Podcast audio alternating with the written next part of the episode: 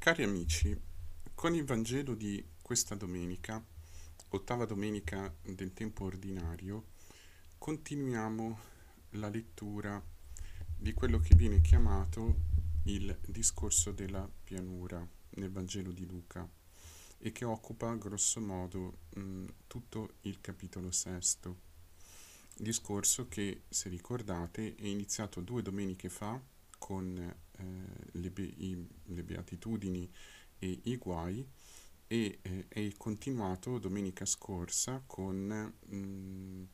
diciamo così l'insegnamento o le parole che riguardano l'amore per il nemico o in generale insomma eh, la necessità di amare mh, mm, senza aspettarsi un corrispettivo, di amare in modo gratuito.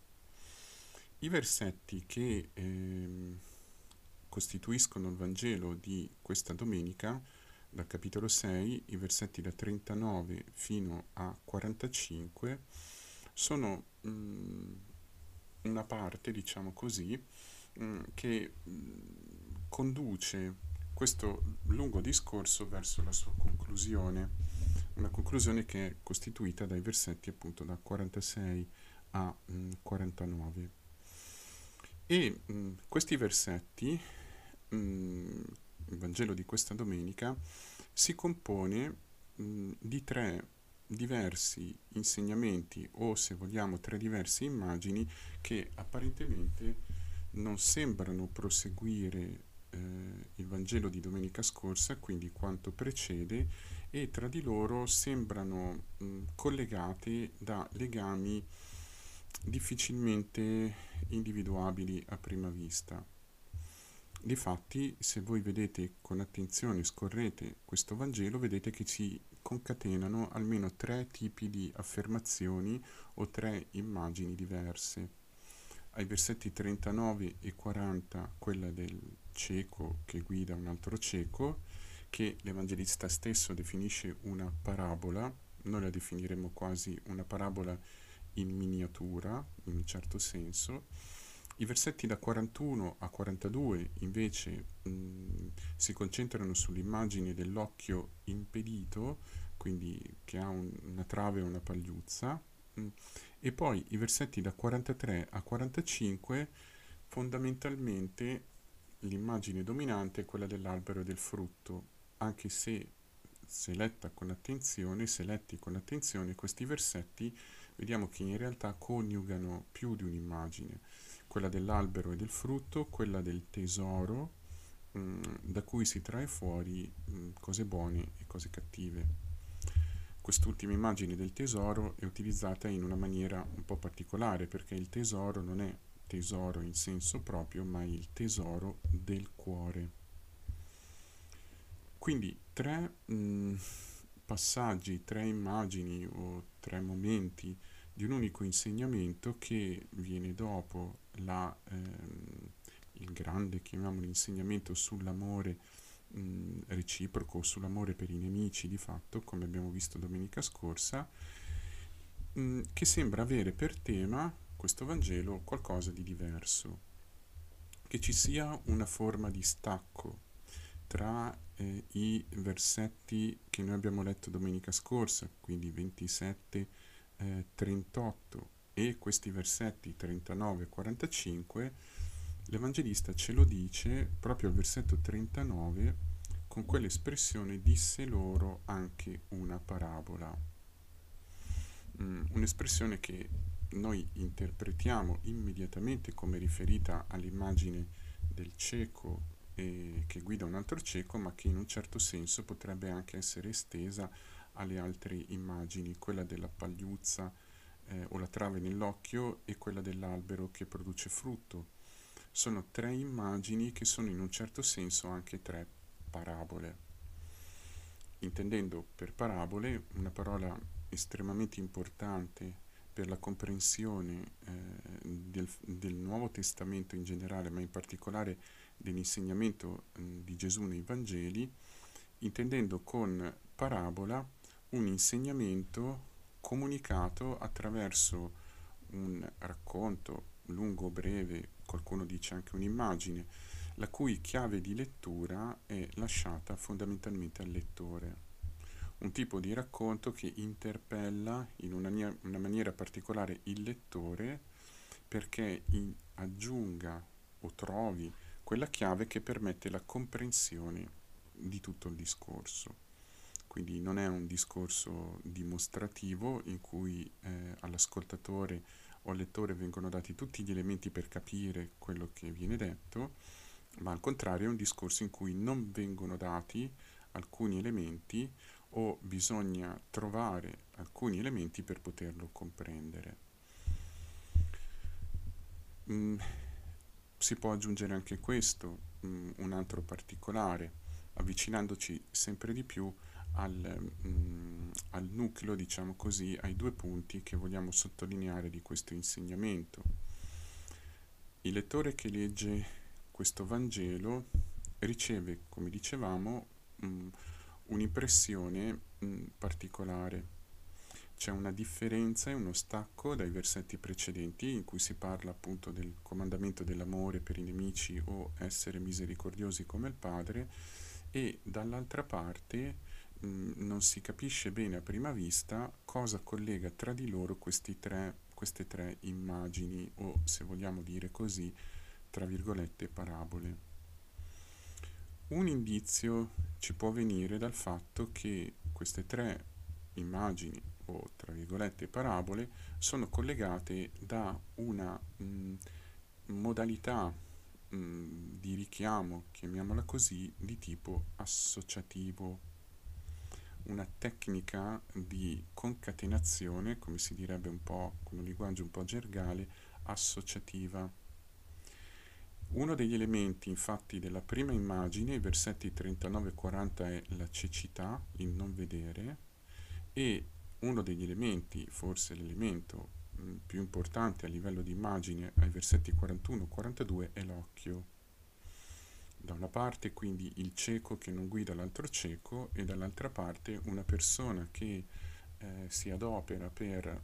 far sì che un'altra persona, un fratello, possa vederci meglio. Quindi l'elemento vista, occhio, collega a, a livello associativo i versetti 39, 40 e 41, 42. I versetti invece da 43 a 45 sono collegati anch'essi eh, a livello associativo, mh, mm, però mh, mm, su un altro piano. Infatti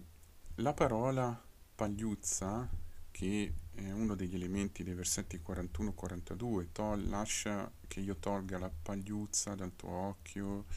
e mentre tu hai la trave. La parola pagliuzza si dice in greco karfos e ai versetti da 43 a 45, mh, parlando di albero e di frutto, la parola frutto si dice karpos. Quindi tra karfos e karpos mh, al di là dell'accento che è in una posizione diversa al nominativo, mh, di fatto c'è una differenza di una sola parola, fi al posto di pi, quindi carfos, carfos e carpos. Anche questo è, un, mh, è una modalità tipica con cui i testi biblici, e in particolare alcune categorie di testi biblici, sono stati ehm, concatenati tra loro questo fenomeno di ehm, mettere in fila, in sequenza, ehm, comandamenti o testi che hanno tra di loro un legame non logico appunto, non di conseguenza logica o di mh, mm, sono uniti tra di loro perché hanno lo stesso tema o lo stesso argomento, ma in modo associativo, per associazione di parole, per associazione di immagini o per associazione, come si dice un po' più genericamente, di idee, si ritrova per esempio nel libro del Deuteronomio, si ritrova anche in altri passaggi dell'Antico Testamento. Quindi non stupisce che eh, ci troviamo di fronte ad un modo di procedere che non è strettamente parlando logico, oppure che segue una logica di tipo associativo. Però questo non, non basta e qui mh, Facciamo un'ultima osservazione e arriviamo al punto della nostra breve riflessione. Queste tre immagini, mm, o queste tre piccole parabole, se vogliamo chiamarle così, mm, di fatto hanno anche in comune una specie di movimento progressivo. Vale a dire, i versetti 39 e 40 improvvisamente eh, inseriscono nell'insegnamento del Signore di Gesù l'immagine del maestro e del discepolo e quindi la necessità di una guida. Volendo essere più precisi, siccome questi versetti 39 e 40 sono, come dire, visti dal, dalla parte del discepolo, bisognerebbe dire che qui il um, punto di partenza è quello del riconoscersi discepoli. Un discepolo non è da più del maestro, che è una maniera per dire il discepolo non può farsi maestro, poiché diventerebbe un cieco che guida un altro cieco. Quindi è come se dicesse il punto di partenza, chiamiamolo del cammino, è l'assumere la posizione del discepolo. Assumere la posizione del maestro senza esserlo, bisognerebbe dire, mh, mm, ti mette nella condizione di essere uno che non vede e guida qualcun altro che a sua volta non vede. Chiaramente questa immagine potrebbe essere specificata molto meglio e mh, mm, è tutt'altro che banale o uh, per così dire autoevidente. Però questo basta dire il punto di partenza. Nei versetti 41 e 42 il problema mh, mm, si specifica in una maniera particolare, vale a dire, stavolta il problema è quello di togliere un ostacolo che impedisce di vedere, quindi non siamo più ciechi ma vedenti, però con un ostacolo che impedisce di vedere,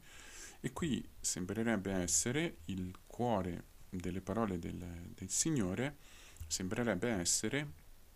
non puoi adoperarti per eh, rendere la vista o per liberare la vista di un fratello che magari ha un piccolo ostacolo se non rimuovi il grande ostacolo che è dentro di te. Questo fatto che eh, l'ostacolo esterno è piccolo e quello interno è grande, chiaramente mh, mm, è un, una maniera di esprimersi un'immagine con cui il Signore sottolinea la, mh, mm, potremmo dire, la sproporzione o comunque il contrasto tra l'adoperarsi a guarire la vista degli altri, per così dire, e non rendersi conto che la propria è gravemente compromessa. Quindi è una maniera per dire è fondamentale non che tu ti faccia maestro, ma che prima di farti maestro tu eh, tolga l'impedimento che hai. Quindi non solo essere discepoli, quindi non solo eh, guidare qualcuno quando si è ancora discepoli, ma essere discepoli nel senso del farsi liberare la vista. In entrambi le immagini, a 39, 40 e 41 e 42, il punto di vista è sempre quello del discepolo. La persona a cui si rivolge il Signore è sempre quella. È chiaro che dietro il riferimento al didascalos, al maestro, ai versetti 39 e 40, c'è esattamente Gesù, cioè lui. Quindi è come dire, mm, perché il mio insegnamento sia efficace, perché questa parola possa davvero trasformarti, devi porti nella condizione di chi apprende più che insegna e nella posizione di chi si lascia guarire, rendere la vista più di chi la eh, guarisce negli altri. Quindi c'è una piccola progressione.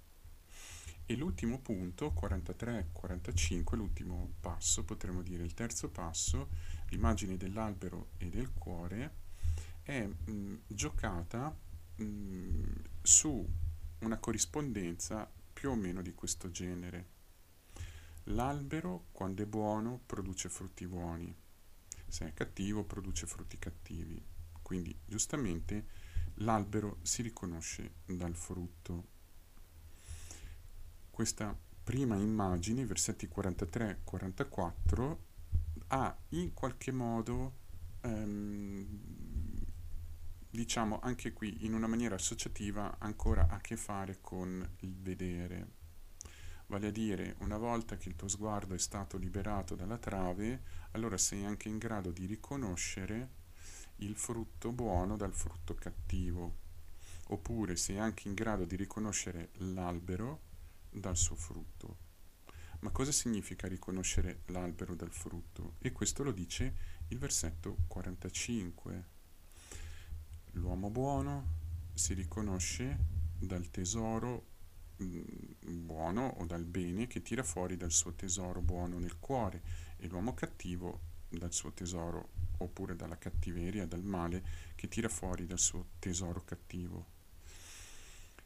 Vale a dire che il frutto che viene tirato fuori è la parola, come specifica proprio l'ultima frase del versetto 45, la bocca esprime ciò che del cuore sovrabbonda, la parola manifesta la natura del cuore e, diciamo così, il discepolo accorto che, eh, a cui è stata resa la vista, che è stato reso in grado di poter distinguere eh, bene, mh, mm, potremmo dire in questo caso, i tipi di alberi dal loro frutto, è capace di riconoscere questo discepolo dalla parola che ascolta l'origine di questa parola, un'origine buona o cattiva. È anche possibile interpretare che il discepolo a cui è stata resa la vista, che è stato purificato mh, nello sguardo, è capace egli stesso di poter portare un frutto buono. Questo è come dire, una deduzione mh, in seconda battuta che è un po' meno forte della prima, cioè l'uomo eh, con lo sguardo guarito distingue la provenienza e l'origine delle parole. Se lo leggiamo in questo modo, e qui arriviamo mh, alla breve riflessione questo, su questo Vangelo e chiudiamo, se lo leggiamo in questo modo, L'insegnamento del Signore, questa specie di piccolo percorso in tre tappe, fondamentalmente è legato soprattutto allo sguardo, è legato alla capacità di vedere. Nella scrittura mh, mm, e nei Vangeli, ma volendo allargare il campo a tutta la scrittura, Antico e Nuovo Testamento, lo sguardo, l'occhio indica mh, mm, diverse realtà secondo la mh, logica di molti testi biblici, per cui facoltà interiori o spirituali sono localizzate in alcune parti del corpo come appunto sappiamo il cuore, però nell'Antico Testamento anche vengono chiamati in causa il fegato, i reni, eh, appunto l'occhio e molte altre, la mano, il piede. L'occhio rappresenta almeno due eh, facoltà. La prima è senza ombra di dubbio il desiderio. Il desiderio inteso come ciò che orienta eh, quel movimento interiore, per lo più involontario, che orienta mh, mm, l'attenzione, mh, mm, potremmo quasi chiamare tutte le facoltà dell'uomo verso un punto specifico e mh, il desiderio, per esempio, chiam- o meglio l'occhio come sede del desiderio, è chiamato in causa in diversi passi. Mh, Deuteronomio, appunto, Deuteronomio 6, un passo celebre, si dice che i comandamenti di Dio devono essere come pendagli tra gli occhi o davanti agli occhi. Questa immagine è un modo figurato mh, per dire la parola di Dio è l'oggetto, la realtà verso il quale tendere o far tendere il desiderio.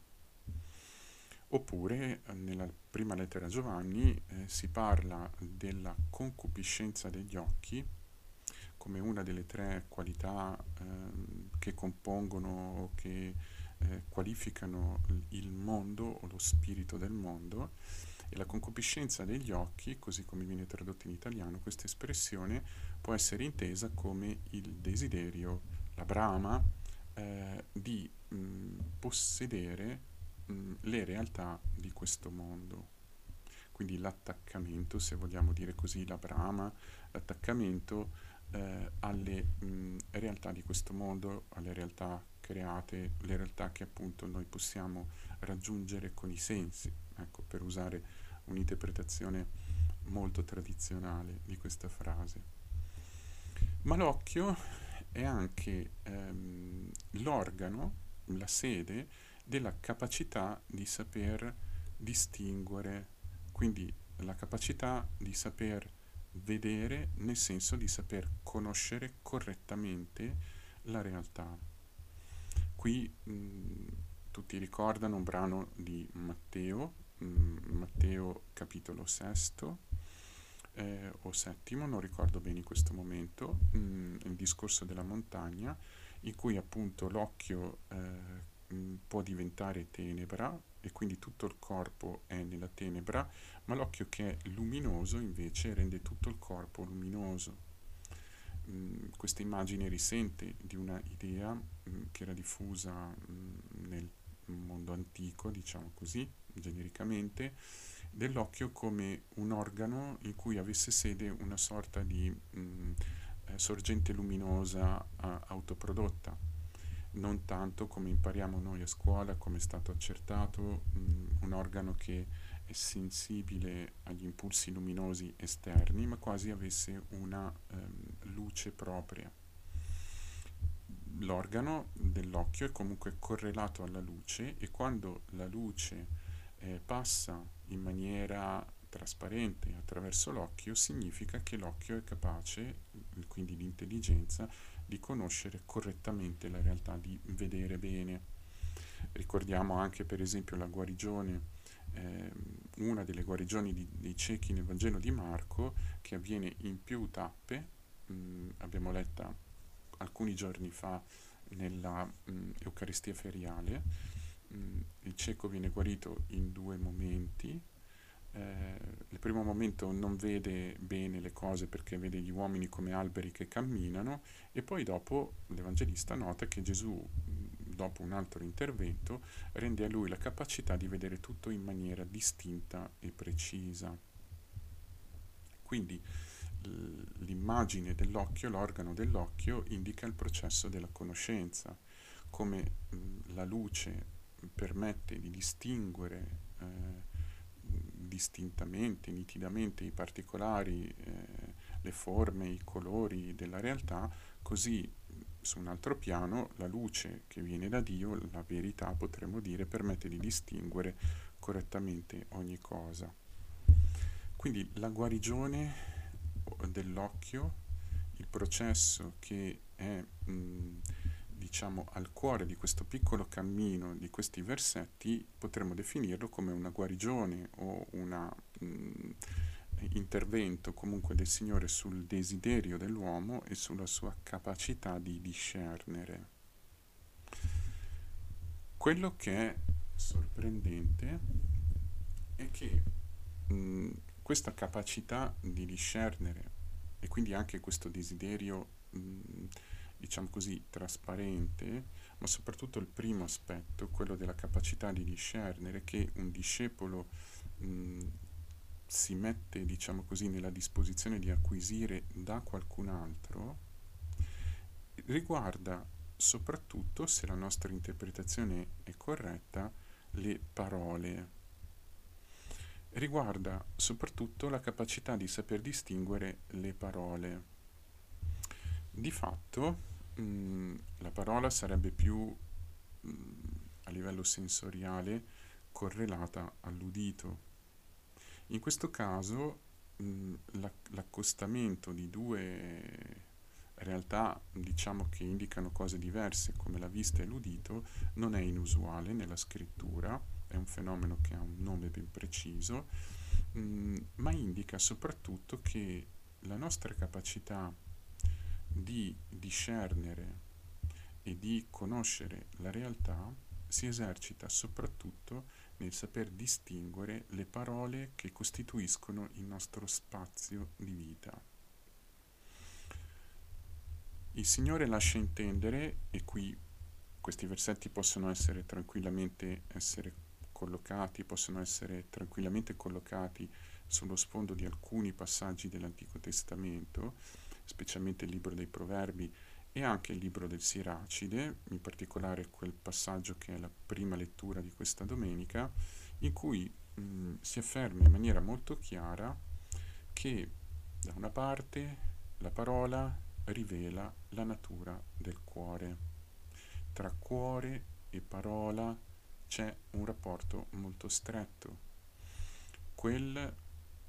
quella serie di pensieri, di deliberazioni, di scelte, poiché il cuore è fondamentalmente il luogo della volontà, il luogo anche della conoscenza, ma della volontà in particolare. Quindi questa serie di pensieri, deliberazioni, ehm, valutazioni, calcoli, tutto quello che ci può essere dentro, che è nascosto e che da fuori, da fuori non si vede, possono o diventano di fatto manifesti quando prendono la forma di parole eh, intelligibili. Solo che di fatto per saper cogliere il legame tra la parola e il cuore che l'ha generata bisogna avere una capacità di discernimento allenata. Bisogna saper vedere, poiché il rapporto tra il cuore e la parola è tutt'altro che immediato e univoco.